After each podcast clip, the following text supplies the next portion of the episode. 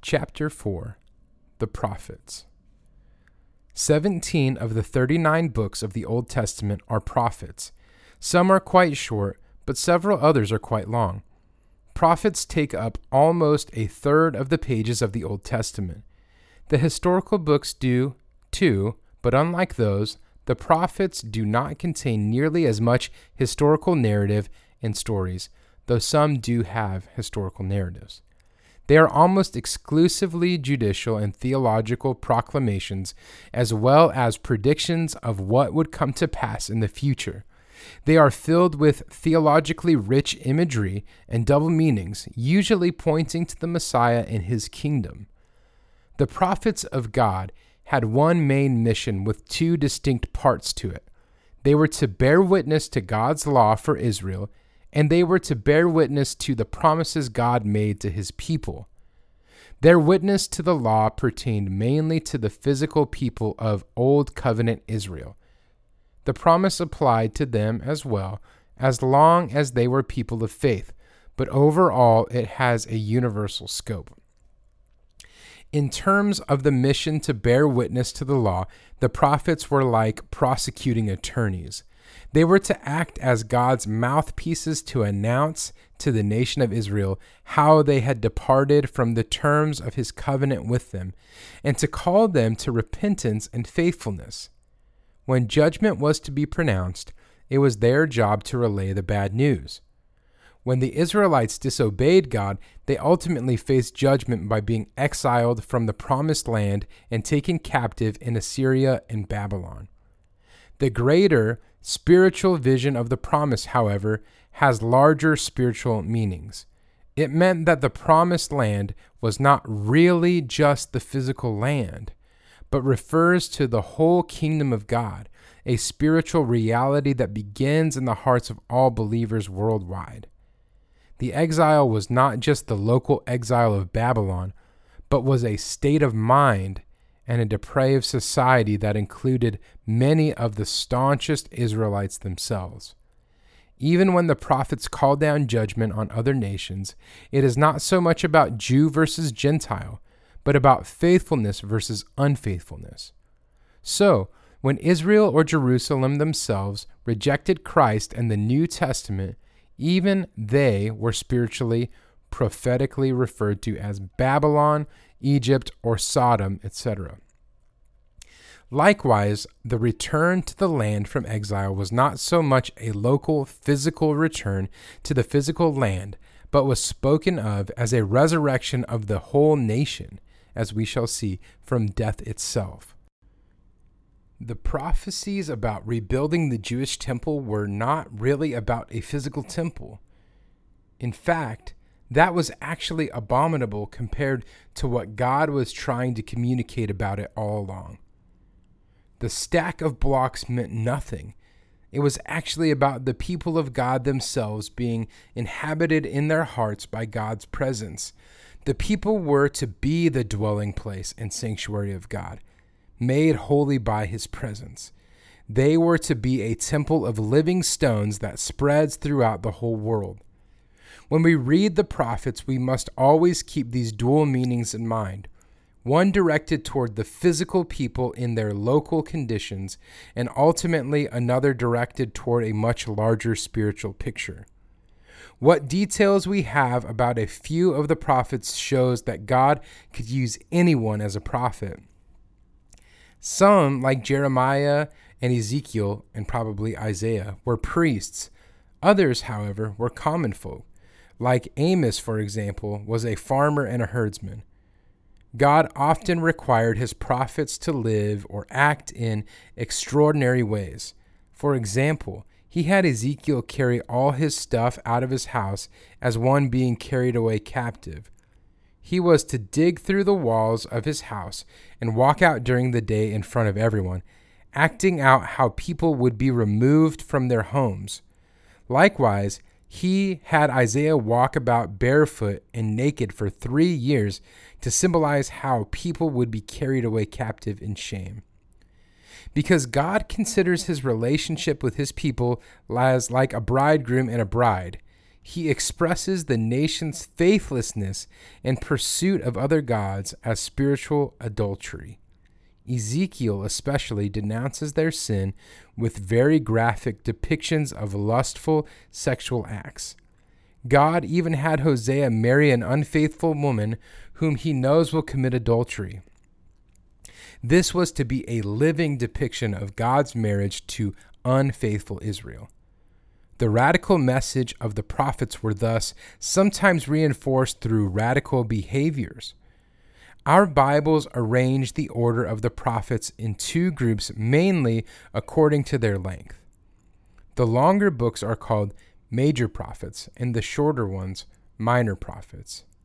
There are four major prophets whose account for five books Isaiah, Jeremiah, Lamentations by Jeremiah, Ezekiel, and Daniel.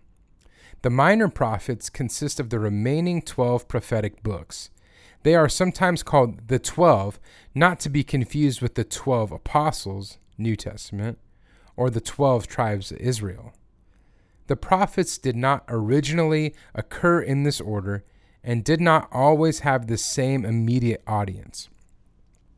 Some prophets spoke only to the northern kingdom, Israel. Others spoke to the southern, Judah. A few spoke to both kingdoms and appear to speak partially or even exclusively to nations outside Israel altogether. They all spoke truths that were fulfilled in their own time and then fulfilled again in an ultimate sense during the time of Christ and the apostles. They all also have enduring, eternal meaning for us today in different ways. Let us look at some key prophecies they contain. Key prophecies.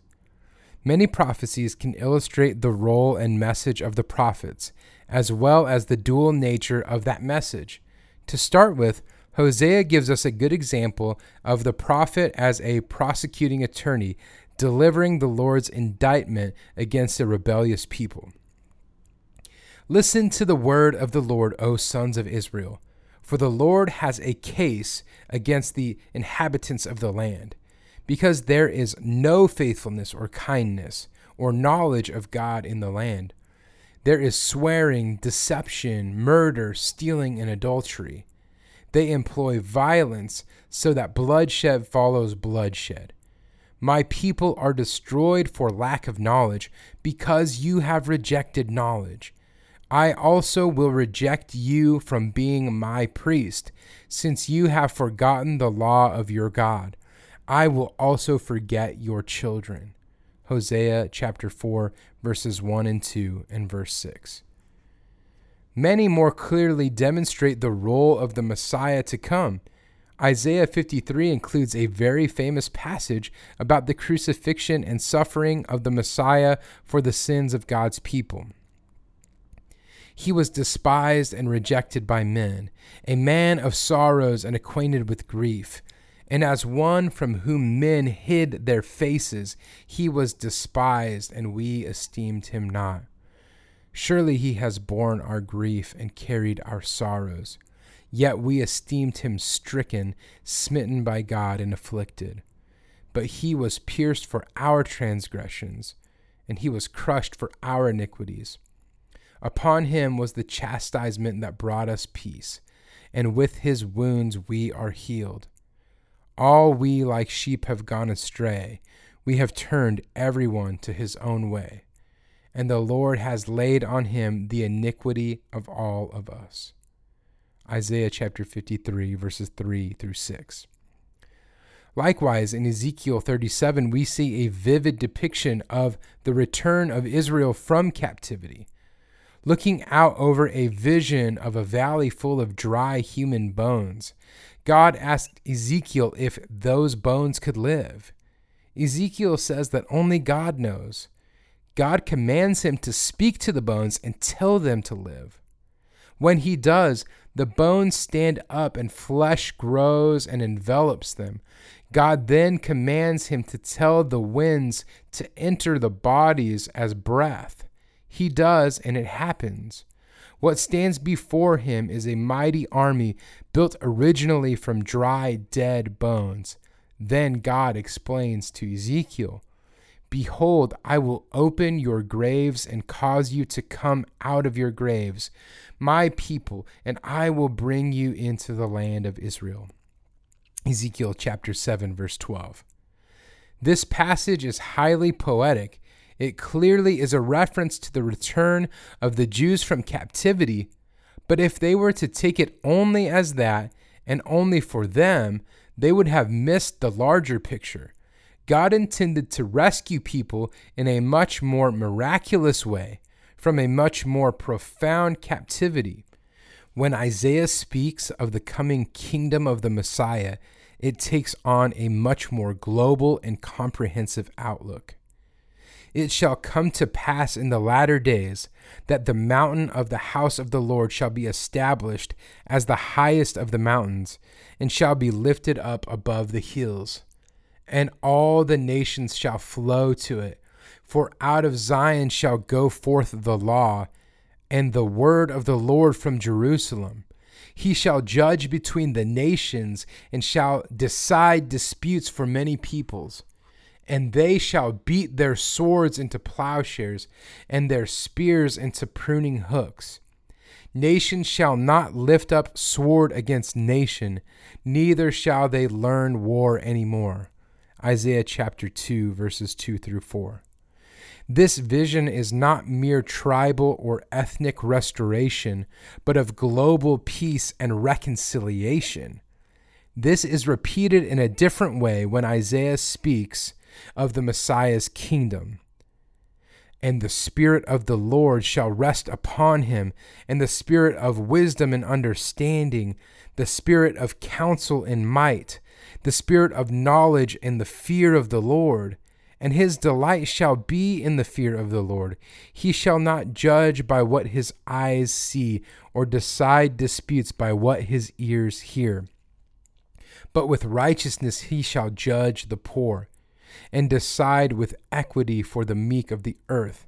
The wolf shall dwell with the lamb, and the leopard shall lie down with the young goat and the calf and the lion and the fattened calf together. And the little child shall lead them, and the cow and the bear shall graze. Their young shall lie down together, and the lion shall eat straw like the ox. The nursing child shall play over the hole of a cobra, and the weaned child shall put his hand on the adder's den. They shall not hurt or destroy in all my holy mountain, for the earth shall be full of the knowledge of the Lord as the waters cover the sea. Isaiah chapter 11, verses 1 through 9. Understanding this globally is not so difficult. Understanding it spiritually simply means that something like my holy mountain is not a physical hill in Jerusalem, but the spiritual reality of God's dwelling with us all of God's people throughout the world. Jeremiah makes clear that what was coming involved more than just national and local deliverance. It was to involve an entirely new covenant and improved relationship with Him. Behold, the days are coming, declares the Lord, when I will make a new covenant with the house of Israel and the house of Judah not like the covenant I made with their fathers on the day when I took them by the hand to bring them out of the land of Egypt. My covenant that they broke, though I was their husband, declares the Lord. For this is the covenant I will make with the house of Israel after those days, declares the Lord. I will put my law within them I will write it on their hearts, and I will be their God, and they shall be my people.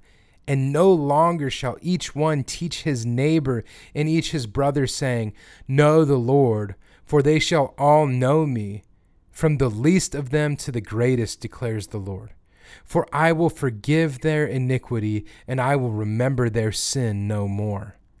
Jeremiah chapter 31, verses 31 through 34. Like a successful marriage, this relationship was to be one of intimate knowledge, love, and inward inspiration to acts of love from the heart. The new covenant of the Lord would therefore be global, international, multi ethnic, and world changing, beginning with the renewed hearts in individuals' lives. This was a total paradigm shift for many individuals under the Old Testament. It was nothing less than a total recreation of heaven and earth as they knew it, it seemed. So God speaks this way and repeats the vision in exactly these terms For behold, I create new heavens and a new earth, and the former things shall not be remembered or come into mind. No more shall be heard in it the sound of weeping and the cry of distress. Isaiah chapter 65, verse 17 and verse 19.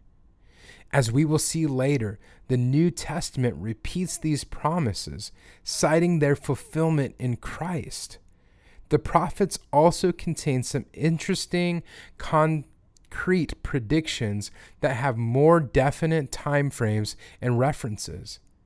One of the most intriguing is Daniel's prophecy of 70 weeks, or more literally, 77s. He says, 70 weeks are decreed about your people and your holy city to finish the transgression, to put an end to sin and to atone for iniquity, to bring an everlasting righteousness to seal both vision and prophet, and to anoint the most holy place. He adds more detail and the people of the prince who is to come shall destroy the city and the sanctuary. Its end shall come with a flood, and to the end there shall be war. Desolations are decreed, and he shall make a strong covenant with many for one week. And for half of the week he shall put an end to sacrifice and offering. And on the wing of abominations shall come one who makes desolate until the decreed end is poured out on the desolator. Daniel chapter 9, verses 24 through 27. The prince spoken of here is the Messiah. If you follow the time frame of the 77s, 490 years, counting from the time of Artaxerxes given Ezra the decree to start rebuilding the temple or holy place, you will wind up right at the baptism of Jesus around AD 27. He is confirmed as the Son of God, then starts his public ministry. After half of another seven, about three and a half years, he is crucified as the final, one and only sacrifice for sin. By his sacrifice, he put an end to the old covenant system of the temple offering and sacrifice. Jesus decrees, as we shall see, that the old temple will be desolated and destroyed within that generation.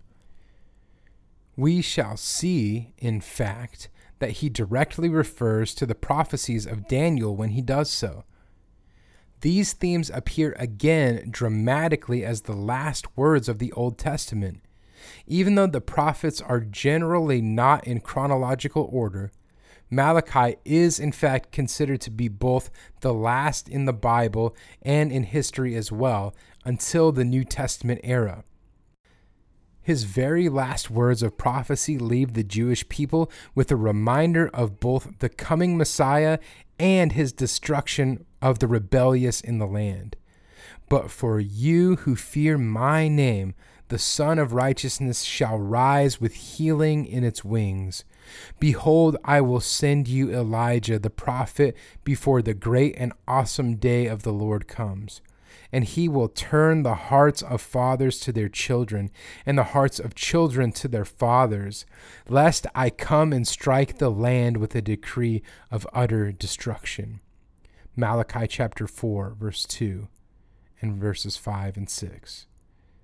The anointing of the holy place in Daniel's prophecy therefore refers to the anointing of Jesus with God's Holy Spirit, and later of the anointing of his body, his bride, with the same Spirit in the book of Acts.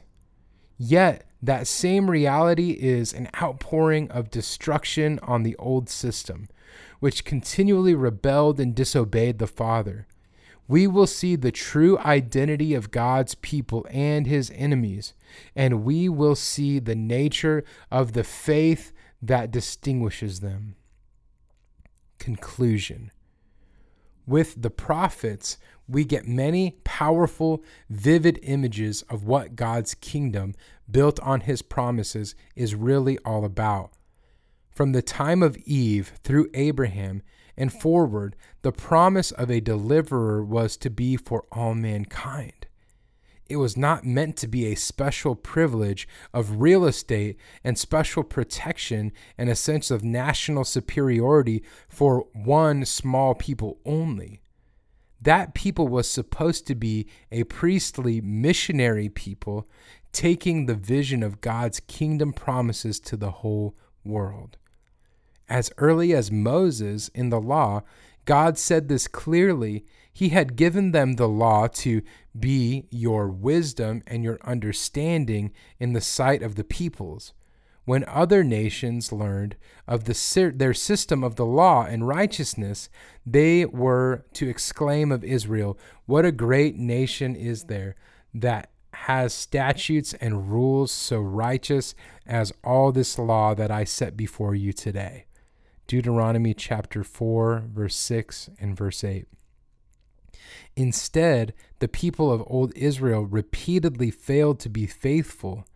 At Sinai, in the wilderness, during the judges, during the kings, throughout the prophets, and more, it seemed there needed to be something deeper than outward commands to bring about the type of international peace and righteousness of which the law and prophets spoke.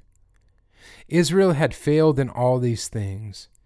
In the beginning of the New Testament, in the Gospel of Matthew, we will start to see Jesus as the true Israel, the true Son of God, who will face all the same challenges, live out the same events, and yet succeed faithfully. The prophets are filled with both indictments of Israel's failures as well as extensions of hope and mercy and life in the fulfilled promises. That fulfillment had to wait over 400 years as prophecy fell silent and Malachi's final words echoed ominously through the centuries. But Daniel's clock of prophecy was true. The first pages of the New Testament will introduce us to their fulfillments.